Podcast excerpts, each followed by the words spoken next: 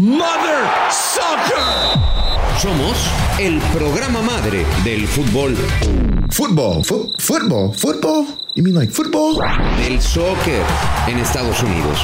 Oh, Mother Soccer. Lunes, hijos de su Mother Soccer, lunes.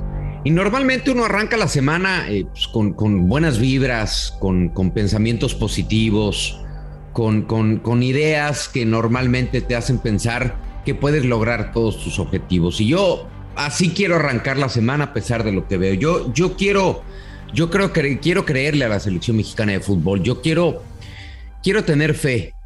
Quiero, quiero pensar que, pues que sí se puede, ¿no? Eh, que nos vamos a abrazar ese grito de guerra y que México sí va a poder. Quiero, quiero creer a pesar de lo que veo. Pero cuando veo que Rodolfo Pizarro sigue siendo jugador titular en la selección mexicana de fútbol. Cuando yo veo a esta selección mexicana de fútbol, suplente o no suplente, solo meterle tres a Surinam. Cuando yo veo esta selección mexicana que le da oportunidad a un jugador que está creciendo en Inglaterra y solamente ante Surinam le regala 10 pichicatos minutos, entonces se me van las ganas de creer, ¿eh? ¡Oh! ¡Mother Sucker! Chaval, TQM, siempre que veas hacia arriba vas a ver a papá. Raúl Pollo Ortiz. Partidos que sirven para realmente poco y de lo poco que podíamos utilizar era Marcelito Flores, era ver muchos más minutos a Orbelín, muchos más minutos a Laines, que por fin sí eh, lo vimos prácticamente todo el partido, pero pues al final es un INAM y al final es la Nations League, sirve para realmente poco, yo no quisiera emitir un juicio demasiado eh, sangriento, pero Tata, no jodas, ¿cómo lo metes 10 minutos nada más a Marcelo? Lo queríamos ver todo el partido. Ya se me hacía raro, e-, ese no es el pollo que yo conocía. Con ustedes, el Lord de LA. Llegó papá. Rodolfo Landaros. Sí, no, no, no, me lo habían desemplumado, pero bueno, aquí está, con las, con las alas expuestas. Yo, yo tengo muchos cuestionamientos con respecto a, a qué es lo que se buscaba con estos partidos. Yo, en principio, veo una selección que, que le faltan muchas, eh, muchas herramientas futbolísticas, ¿no? Carece de, de funcionamiento, carece de, profundidad en el ataque, no veo una selección trabajada. Y dicho esto, mi cuestionamiento al Tata Martino es por qué te deshaces de más de 10 elementos si la selección no está jugando bien, ¿por qué no utilizar estos partidos para puntualizar algunos eh, atributos que le están faltando al combinado nacional? ¿Por qué prescindir de tus mejores elementos o los que consideramos que van a ser titulares en Qatar con estos pocos partidos que tienen, porque no te sobra tiempo.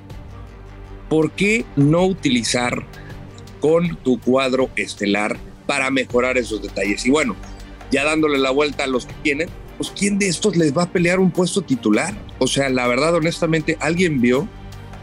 Yo, la verdad, veo dos nombres, quizá tres, que de verdad vi con ganas y, más allá de producto de gallina, que, que, con sus cualidades pueden pelear por un cuadro, por, un puesto titular. De ahí en fuera, honestamente, esa ilusión que tienes, Papa Partner, eh, se desvanece con el aire. Oye, este, me, desilusionas, ¿eh, Pollo? Porque yo no vine aquí a hablar de Surinam, ¿eh? Yo no vine aquí a hablar de la Nations League. Yo quiero hablar de México. O sea, olvídate del rival, olvídate del torneo. Estos jugadores deberían de estar en el entendido que se están jugando un puesto al mundial y no los culpo. Quizá no han tenido tiempo suficiente, quizá no han recibido la atención necesaria o quizá no están al nivel de representar a una selección en el mundial, pero yo yo ah y en esta y en esta creencia yo quiero yo quiero creer y algún día quiero ver al Rodolfo Pizarro que solo ve Gerardo Martino alguien. Yo no sé si. Yo no sé si, si, lo convoque Gerardo Martino porque se siente culpable. A ver, Pizarro cuando se fue a Miami habló con el Tata y el Tata le dijo, no, sí, tú vete, tú vete, no, es una superliga y una super competencia y una super vida y yo te voy a seguir llamando. Y se fue, desapareció y, murió. No, pero y ese Pizarro que en algún momento vimos antes de Miami. ¿Hace cuántos años? Por eso, antes de Miami todavía era un tipo que vendía, era un tipo que llegaba a finales de fútbol mexicano, que las ganaba con Monterrey, con Pachuca, que en selección era relativamente importante, pero pues es que, a ver, a mí también, a mí también me decepciono, me decepciono yo mismo, güero, pero más me decepciona ya la selección mexicana. Estos partidos eran, los que se ganaban antes 8-0, 7-0. La otra vez vino, Bermuda a la bombonera y creo que se le ganó 2 a 1, ahora 3 a 0 a Surinam. Es decir, o sea, lo que pasa es que esta selección no solamente no conecta con los aficionados, mi pregunta es, ¿esta selección conecta internamente? ¿Conecta con la camiseta? ¿Conecta con el deseo que tienen? ¿Conecta con las expectativas? ¿Conecta con la, con la inversión? ¿Conecta? creo que la respuesta es no. Creo que desde un punto de vista muy personal es la que menos a mí me ha transmitido. O sea, y sobre todo antes de una Copa del Mundo. Y eso no sé si habla mucho del mal momento que viven los jugadores, porque no solamente responsabilidad del Tata al final, son muy buenos jugadores, pero como equipo, a la hora de que están buscando ejecutar la idea del Tata Martino, no veo esa idea que, con la que había arrancado este proceso mundialista. Y eso es lo que a mí me, me, saca de mis casillas. O sea, ¿qué es lo que vamos a ver en Qatar? Porque Memo Ochoa dice eh, que confían en el Tata, que van a estar este, no, bien para Qatar. pero, Sí, no, no, no, evidentemente, pero, pero ¿cómo? ¿Cómo confiar en lo que hemos visto? Es lo que te digo, yo, yo sí me esperaba. Y sabes qué, eh, olvídate que sea Surinam, ponle el nombre que quieras, ser un rival caribeño yo, creo que hubiéramos arrancado esta semana de manera diferente, sabiendo que esta selección mexicana arrolló a su rival, que le metió cinco, que le metió seis, que lució bien, que se conectó, que tuvo colectividad, que brillaron las individualidades. Otra cosa sería, yo por eso insisto, el rival me importa poco y lo digo con mucho respeto para Surinam no es un rival competitivo o no debería de ser un rival competitivo para la selección mexicana, pero que a Surinam, en una selección a la que le falta gol, a la que le falta llegada, más gol que llegada, indiscutiblemente, logras meterle nada más tres a un rival tan débil como lo es Surinam, aquí la única buena noticia que ha recibido México es el estado actual de Polonia. Y la única buena noticia que ha recibido Polonia es el actuado, el, estado actual de, México. Y, el único que está votando de la risa, pues es Argentina. Dos de los, bueno, y Arabia Saudita que está muerta, ¿no? Que perdió con Venezuela. Arabia Saudita los queremos mucho, pero gracias por participar. Eh, eh, a ver, ¿cómo llegaron los Uno de los goles tras un penal, un penal, eh, no voy a decir dudoso porque si era penal, el de Laines, pero digamos que se tira en, cámara lenta, ¿no? Se tira ya tarde, ¿no? Eh, cuando ya no va a llegar. Y el otro en el último segundo del partido tras un desvío. Entonces, si nos ponemos exquisitos, pues, pues poco, ¿no? De la selección. Ahora, por ejemplo, el, el festejo de Henry Martín me da a entender que los jugadores están distraídos, que hay jugadores que no están metidos. Henry, te lo digo con todo respeto, porque hasta eso me caes bien. No festejes así, métele cabeza. Has metido como tres goles en dos, en, en, tres años, güey. No eres titular en el América y aunque lo seas, no estás metiendo goles. Cabeza, échenle cabeza. O sea, me recuerda al gol de Antuna cuando los elimina, eh, creo que fue Pachuca Chivas en un repechaje. Ah, y, va al último minuto y, y, le levanta la orejita a la afición. Porque si lo hace Edson, yo ya sé que Edson festeja así, diario. No mete gol y siempre se tapa los oídos. Es la manera en la que él festeja. Como el chupete, ¿no? Que se agarraba, creo que también los oídos. Pero, Henry, ¿para qué carajos va? Se tapa, se tapa los oídos en mi festejo. Me queda claro que hay jugadores que no están concentrados en lo que se tienen que concentrar. Están mucho en Twitter, están mucho en redes, están leyendo muchos diarios, están haciendo todo menos lo que tienen que hacer, que es prepararse para una Copa del Mundo. Sí, estoy de acuerdo, ¿eh? Estoy completamente de acuerdo. Este, no, no era para que festejara así. O sea, todavía hubieras dicho, hizo un gol de chilena, una muy bonita jugada, metió un penal. O sea, metió un penal. Y a Surinam. Y a Surinam. Y vas y te tapas los oídos como diciendo, no escucho. Perfecto, no escuches. No veas, no leas.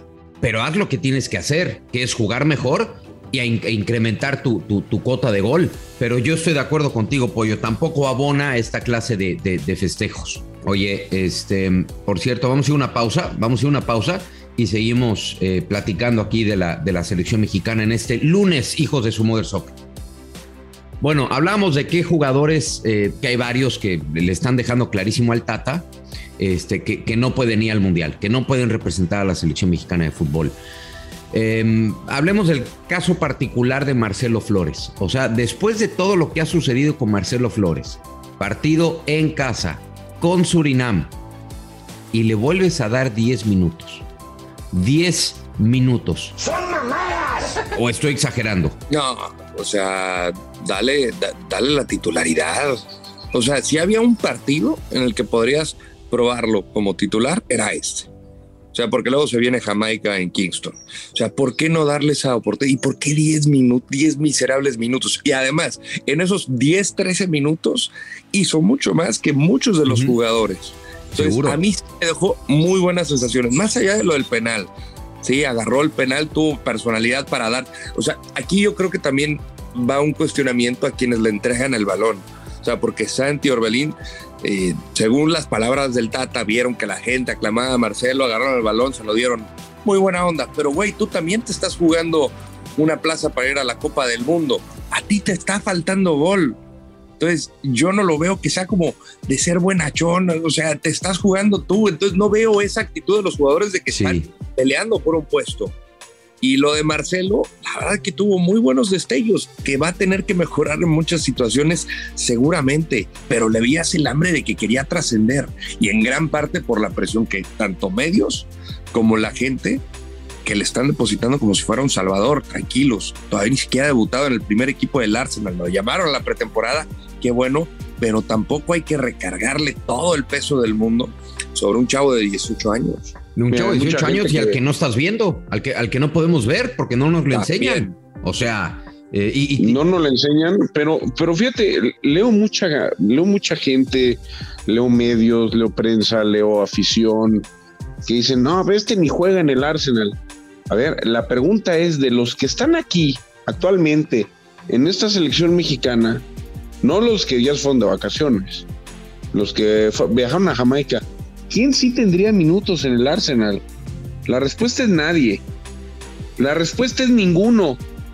Entonces, eh, eh, primero, no estén jodiendo. Segundo, si hubiera sido muy lindo ver a, ver a Marcelo más minutos en su casa, mostró desparpajo, mostró atrevimiento, mostró personalidad, mostró también que está verde porque se apresuró al cobrar el penal y no, no me refiero que se apresuró al, al, pedir la pelota, se apresuró, a ver, hasta para cobrar un penal hay que tomarse su tiempo.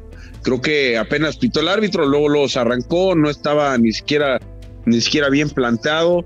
Eh, creo que, creo que le ganó ahí un poco la, la presión. Después lo de lo de Santi, lo de Orbelín, pues hay quien lo ve como que les faltó personalidad, hay quien, quien los ve como que son muy buena onda por haberle dado el, el penal eh, me habla de que Marcelo ha caído bien en el grupo, me habla de que Marcelo es un tipo eh, buena onda, que es centrado, que se lleva bien con, que se bien con los otros chavos, ¿no? Eso, eso es una buena noticia, porque si hubiera llegado agrandado, si llegara pesado, pues por más que la gente lo aclame, llega Orbelín, le roba la pelota y le dice, papito, esta es mía. Oye, de Neri Castillo no va a estar hablando, ¿eh? No, no, no. Mi, Neri que en 2007 nos deslumbró y después fue una gran mentira. Fuerte abrazo, Neri.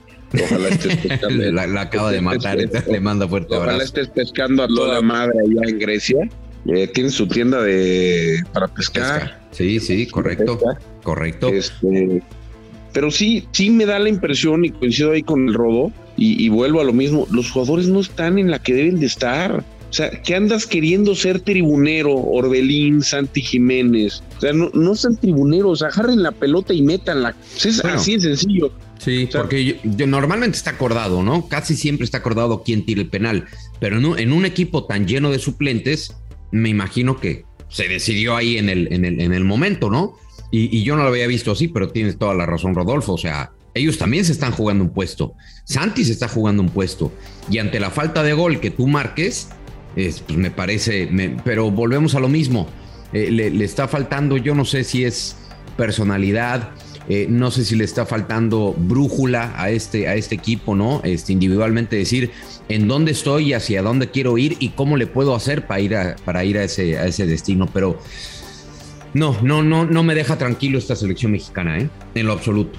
Pero mira, me da gusto, me da un alivio ver a un jugador como Marcelo Flores que se comió la cancha. O sea, desde que entró veías que se quería comer la cancha, que quería, que quería hacer algo, quería trascender. En el poco tiempo que me dice, me dan 10 minutos, agarro esos 10 minutos, los tomo.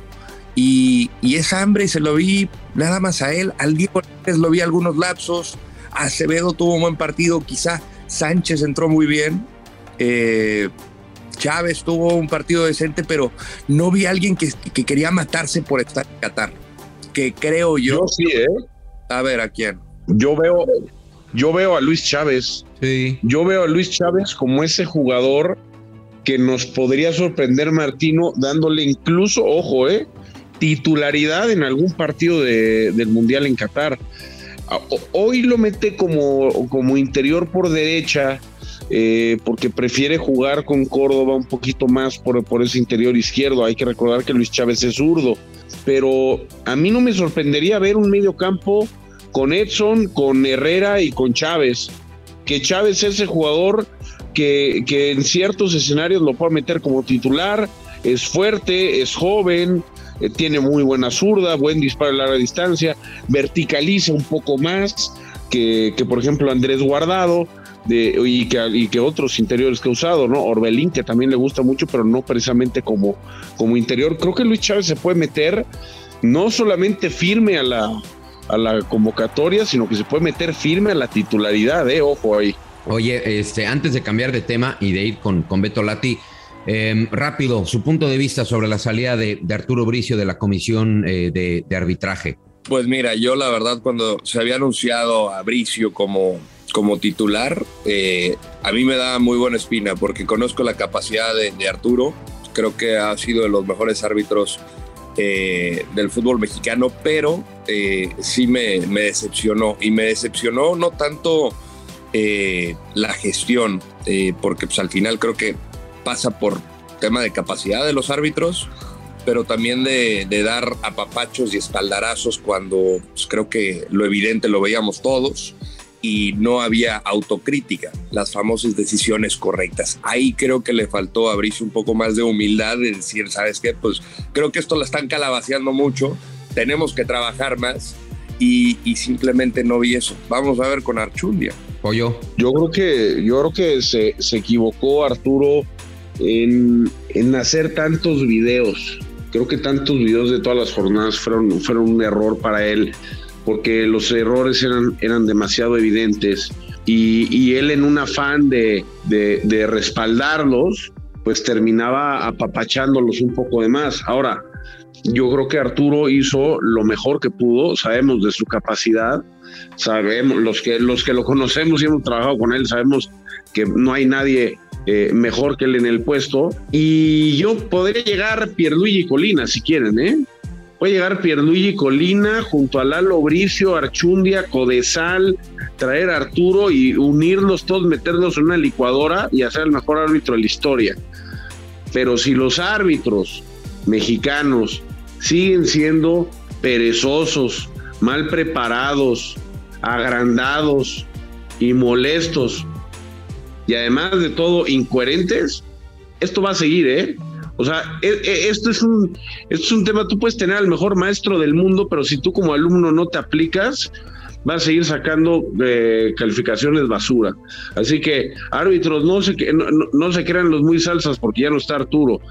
Va a llegar Archundia y va a intentar hacer lo suyo, pero si ustedes no, no, no le echan ganitas, pues los resultados van a ser igualmente mediocres.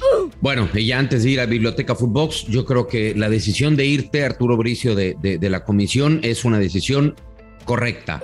Em, y, estoy de acuerdo con el pollo. Llegue quien llegue, el tema no está en la cabeza, el tema está en los instructores. Y creo que no hay capacidad de instrucción y no hay capacidad de aprendizaje en el, en el arbitraje mexicano.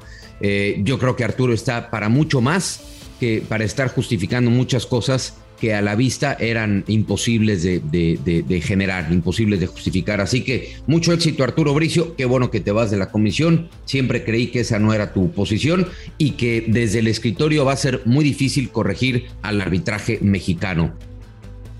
Bueno, lunes de Biblioteca Footbox. ¿Qué pasó, maestro Alberto Lati? ¿Cómo estás? Ustedes no lo ven, pero aparece Alberto Lati a cuadro grabando este podcast y detrás de él eh, como 750 libros que seguramente leyó en, la mitad en una ida al baño y la otra mitad en un avión. ¿Cuántos, cuántos eh, libros lees al año, compadre? ¿Nunca le has dicho a la gente?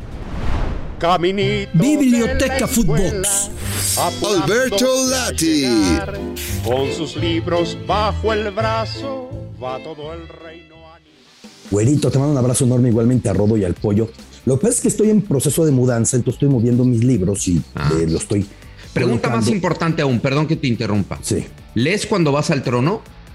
Sí, en todo momento, sí. Sí, ok. No, pero no, no te agrandes. No, o sea, creí que jugabas Candy Crush, maldita sea. Me equivoqué, perdí la apuesta. O sea, no aprovechas cuando vas al trono y, sacas el celular, ¿no? Y mensajito, te pones a taruguear en Instagram. O sea, ¿sigues leyendo cuando estás en el trono? Sí, es un buen momento. Bien. Digo, uno leía el periódico, ¿no? Las revistas, este, pero tú sigues generando tus, tus lecturas habituales, incluso en el bien, en el En, cualquier instante, sí. Sea que haya. del libro vaquero, o no haya Yo soy el libro vaquero del trono, pero bueno, era una curiosidad que tenía, como sé que lees mucho. Leo en promedio dos o tres libros a la semana. Hijo promedio. Aunque luego hay libros demasiado chonchos que pues sí te toman un mes, ¿no? Hay libros de 1500 páginas, etcétera. Ahí es cuando comes de más para estar más tiempo en el trono, ¿no? Este, eliminando lo que el cuerpo no necesita. Últimamente como de más siempre, pero, pero sí estoy acomodando mis, mis libros, querido güero. Ok, este, perdón, eh, tenía esas dos curiosidades, pero sí, ya me queda claro. Oye, güerito, a ver, si me lo permites, normalmente recomiendo, o más que recomendar, comparto lo que voy a presentar en el día, pero quiero hacer una mención especial a lo que hicimos el viernes con un gran trabajo también de todos en, eh, en Footbox. Eh, cada viernes estamos repasando la historia cultural, social, política de alguna selección calificada a la Copa del Mundo, ¿no? La que preparamos de Francia me gustó especialmente porque me he encontrado cada dato con el que yo no contaba. Por ejemplo, un capitán de la selección francesa que llegada a la Segunda Guerra Mundial terminó colaborando con la Gestapo, con el régimen nazi, cuando Francia queda partida, el régimen de Vichy con eh, Petain, colaborando con eh, Hitler, y era colaborador de la Gestapo, ¿no? Pero hay otro dato más. Normalmente cuando pensamos la Francia multicultural, pensamos en el Mundial 98 como el punto de partida, ¿no? Pensamos en ese momento. Incluso hay documentales maravillosos. ¿Cómo se llama el documental? Seguramente Rodolfo lo tiene muy cerca, este documental que está en Netflix, creo, ¿no? Que es espectacular, que te refleja cómo este, este eh, equipo sirvió para mostrar la Francia de los múltiples colores, procedencias, eh, religiones, etnias, etc. Mundial el 38. En la selección francesa, 38, ¿eh? Ya había un senegalés, dos argelinos, un polaco y un uruguayo. O sea, Francia ha sido el pionero constantemente en traernos estos equipos de múltiples eh, procedencias. Claro, esto se va acentuando cuando llega la Copa del Mundo de 1998. Pero Platini mismo era de ascendencia italiana, y Ramón Copá era Kopachewski, era de ascendencia polaca, y Jules Fontaine, que iniciara 13 goles en el 58, pues él era nacido en Marruecos y de abuelos españoles. Es decir, a Francia esto lo ha perseguido constantemente es, es la, de las selecciones que más me ha gustado la historia que hemos eh, presentado. Si la quieren revisar, fue la entrega anterior.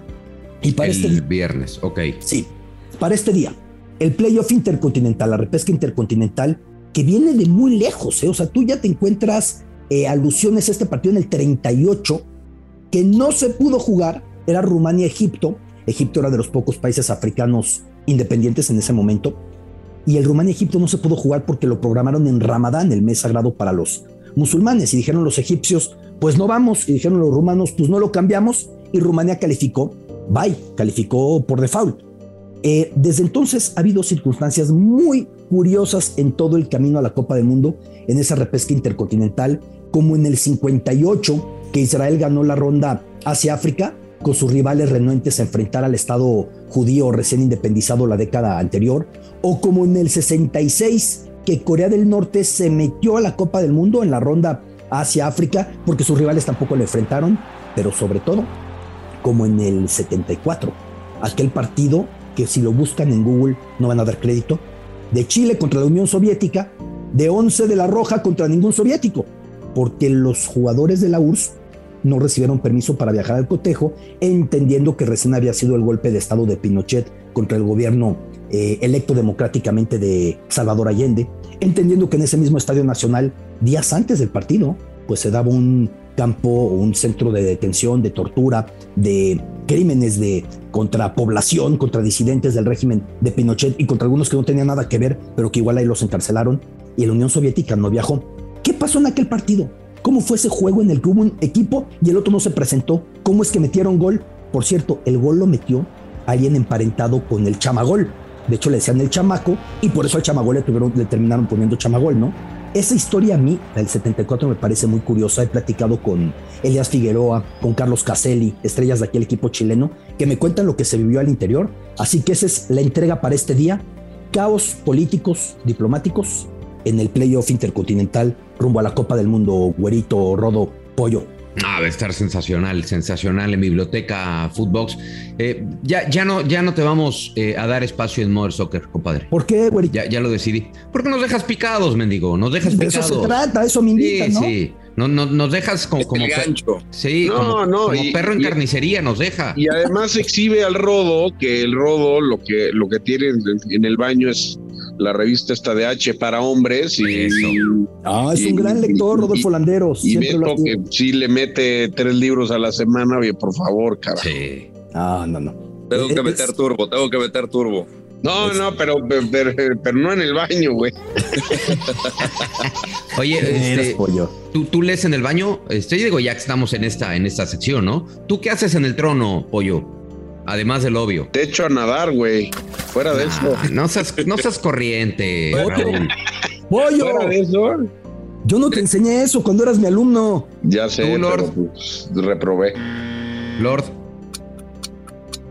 Lord se fue. el Lord se fue. Le, Se fue al le baño. digo, ¿sabes qué? Fue Se fue al repugnante tu respuesta y se fue Lord. Obvio. O se fue al baño, ¿no? Esto le. no, no, se, se se fue. ha de haber retirado, ¿eh? Él O es, se fue a nadar también, a No. hacer bucitos. él es un tipo muy fino, muy recatado, este, muy correcto y seguramente se fue.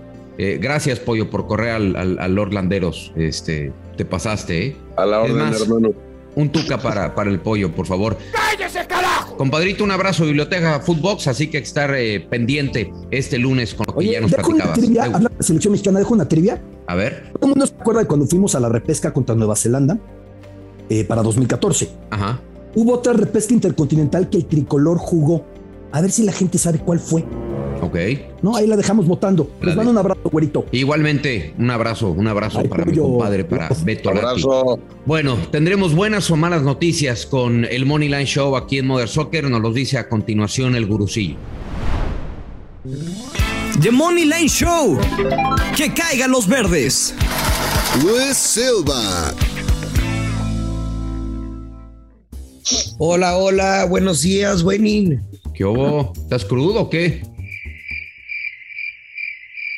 ¿Se fue también? Bueno, eh, en Sí. vista de que el gurusillo no está, vamos con The Moneyline Show y vamos con las mejores apuestas Bien, que pueden bien, pollo. tener en eh, Mother Soccer. Y vamos a arrancar. Acuérdense que esta semana tenemos Nations League y tenemos eh, no solamente en Europa, sino en CONCACAF y además tenemos la repesca internacional. Por eso voy a tomar dinero de The Moneyline Show Bien, y, le vamos, y le vamos a meter. Es una es un dinerito que me encontré debajo del colchón y le vamos a meter, a ver qué piensas, A ver. 350 dolaritos Ajá. a que gana Perú en 90 minutos y Costa Rica en 90 minutos. Es decir, Perú gana sobre Australia el día de hoy y Costa Rica le gana a Nueva Zelanda el día de mañana. Por 350 dolaritos estaríamos haciendo 1.228 dolaritos. No sé qué piensas tú. Me gusta. Me gusta y no me asusta, ¿eh? Me, me, me gusta. Suena, suena bien, ¿no? En 90 minutos tiene que ganar. En 90 minutos. Hay, si le quieren meter, puede ser a, a, a, clasificar. Creo que también por ahí podría valer la pena. Y nos vamos a regalar otra que va a ser para el día martes, únicamente para el día martes. Recuerden esto, porque hoy hay otros partidos, pero no los, no los queremos meter. Vamos a jugarnos Inglaterra. Este es un, este es un parlay de segurolas. Un, un parlay donde vamos a tratar de garantizar algo de efectivo. Inglaterra le va a ganar a Hungría. Países Bajos, Holanda, le va a ganar a la selección de, de Gales y Ucrania le va a ganar a Irlanda. Todo esto el día martes, le vamos a meter otros 350 dolaritos. Uf. Nos vamos a llevar 1123 dolaritos. Es la apuesta que les doy porque su amigo el pollo soy. Sí, señor. Pollo, me, me, me, gusta mucho la, la de Perú. Ah, ya llegaste. Aquí estamos, aquí estamos. Nada más. Quiero iniciar con algo. Mi querido pollo. El dios Maya viene a fallar sus dos pronósticos en Mover Soccer. ¿Tienes un mensaje para él? No, que se respete, que, que aparezca, no, que aparezca cuando la caga, porque nada más aparece para apostar y para reventar, pero cuando la caga se esconde. Entonces, Ajá. señor Joshua Maya, yo lo quiero mucho, lo respeto, lo admiro, pero por favor, bueno, así, como, así como tiene los pantalones bien puestos para venir a reventar, pues ténganlos bien puestos para venir a dar la cara, ¿no? Nada más. Bueno, en su defensa, hoy me toca a mí, estará el próximo viernes Joshua Maya para responderte, pero sí, bueno, se dice no pasa nada, como cuando ganamos presumimos, cuando perdemos tenemos que dar la cara, eh, no se dio, la línea de altas o bajas para el partido de la selección mexicana estaba en cuatro y medio y, y bueno, se me hizo extraño que se fuera con, con las altas, pero ni modo, ni hablar, no se pegó ese pronóstico. Tenemos tres picks para el día de mañana. Va a hacer un sistema, es decir, vamos a apostar la misma cantidad de dinero a tres, a tres pronósticos, intentando pegar los tres, por supuesto, pero si pegamos dos, pues vamos a sumar como si ganáramos una apuesta. Comenzamos, Polonia contra Bélgica. Nos vamos a quedar con la doble oportunidad. Bélgica gana o empata y over de 1.5 goles. Hay que recordar que la semana pasada, pues Bélgica los goleó 6 goles por uno. Hubo algunas modificaciones en la segunda parte. Se le dio pues minutos a seleccionados que no tienen tanta actividad y aún así sirvió para esa goleada de 6 goles por uno contra Polonia. Entonces Bélgica gana o empata y al menos dos goles en el partido después. Alemania contra Italia. Ya han sido partidos, sí, de empates de uno por uno, de cero por cero, y nos tenemos que quedar con las bajas de 2.5 goles. No digo que no se presenten goles, pero tres o más lo veo complicado. Este tiene un momio de menos 120, las bajas de 2.5 goles y finalmente México contra Jamaica. Yo sé que, que la gente que nos escucha quiere apostar en los partidos de la selección y será México gana o empata y bajas de 2.5 goles con momio más 100. Mi querido Pollo, mi querido Rodo, Miguel, ¿les gusta, no les gusta? ¿Cuál pronóstico creen que nos pudiera tronar o cuál les gusta más? Me, me, me gustó más el, el, parlay coquetón de. El parlay es cuando son dos apuestas, ¿no? Disculpen mi ignorancia. Dos o más, dos o más. Dos o más. Bueno, me gustó más lo del pollo. Me gustó más lo, lo del pollo. Perdóname, este gurusillo, pero me, está me bien, voy a tener está que, bien, no pasa nada. Sí. Pollo, creo en ti, ¿eh? Espero que me respondas más de lo que me ha respondido Pizarro. Maldita sea, vamos que vamos con esto. Si la pego, ya me chingué a los del Money Line Show y tengo programa nuevo, chingado. no te creas, Gurusillo, te quiero mucho, hermano. A, a- a mí me asusta el pensar de que vamos con las bajas contra Jamaica. Ah, sí, ya. O sea, ¿lo ves de goleada de la selección mexicana? No, Ah, no, no. A, a lo que voy es que me, me preocupa porque ya, ya es lo que esperamos de México. Que ya no vamos a salir a golear. Que vamos 2.5 goles chingado. La No, neta. pero no. te digo, es que no es que no se presenten goles, pero tres o más, yo no lo veo. Por eso, eso es lo que me preocupa. Sí, si no, si no, si no les gusta el pronóstico, también le pueden meter la. No, me gusta porque lo veo más real. ¿eh? lo, veo- lo veo más real, lo veo, lo, lo veo muy, muy, muy cercano a la realidad, porque yo creo que sí va a pasar. Eso es lo que me preocupa. Pensé, que nos iba a decir, oye, si no les gusta mi pronóstico, se anden mucho allá sabe dónde, ¿no? No, no, no. cierto, cierto. Pero es que, ¿sabes qué? Esta película ya la vi contra Jamaica, se nos va a complicar y si por ahí hasta nos meten un gol que llegue el del empate va a ser en la recta final. Y si México, todo lo contrario, empieza bien, ok, qué bueno. Pero tres goles no se van a presentar. Bueno, perfecto. El Money Line Show aquí en Morsoken. Un abrazo, Gurusillo. Un fuerte abrazo. Que caigan los verdes. Que caigan, que caigan. Bueno, vamos a cerrar con Toma lo tuyo. Chico, toma lo tuyo. Toma lo tuyo, Armando Archundia que tomas una silla muy calientita. Yo te diría, te diría que te deseo éxito, inocente pobre amigo. Toma lo tuyo. No sabe lo que le espera y piensa que va a ser feliz. Inocente pobre amigo no sabe que va a sufrir. Sobre aviso no hay engaño y sé muy bien que ya te vas. Toma lo tuyo, seleccionado nacional de México. Tú que vas a enfrentar a Jamaica, muéstrame un poco de hambre. ¿Todos ustedes creen que ya tienen el puesto asegurado en Qatar? Quiero ver que no lo tengan seguro, que peleen por el puesto, que se maten en la cancha y que nos cierren la boca a todos. Que tengan hambre, que tengan coraje, que tengan orgullo de vestir esa camiseta, que por favor ya regrese la verde, por cierto, pero que ustedes se maten en el campo y demuestren por qué son seleccionados nacionales. Así es que vayan, pártanse la moda y tomen lo suyo. Así que quiero que recuerden algo que les inspire, alguien que les haya dicho alguna vez en la vida y salgan a ganar. El toma lo tuyo no va a ser para ti, Gerardo Martino, por meter 10 minutos a Marcelo Flores. Tampoco va a ser para ti, Orbelín y Santi Jiménez, porque les dio frío de tirar el penal y se vieron buena onda.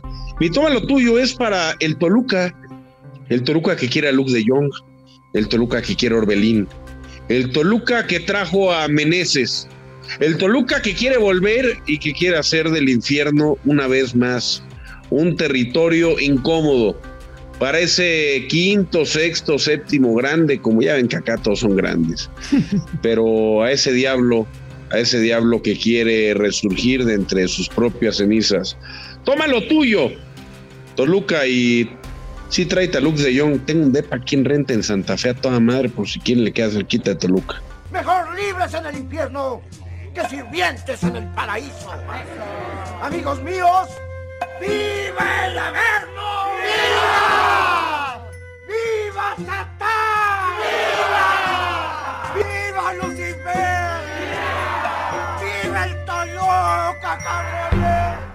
Bueno, señores, hasta aquí llegamos. Fíjate que eh, me estaba, estaba pensando que era lunes de teorías mamalonas, pero no, esos son los viernes. Así que bueno, nos vamos a encontrar el próximo viernes. Señores, que tengan bonita semana, ¿eh? Por favor. TQM, partner, TQM, pollito. No se acaben nunca. Abrazos. Esto fue Mother Soccer, el podcast madre del fútbol en los Estados Unidos y Latinoamérica, exclusivo de Footbox.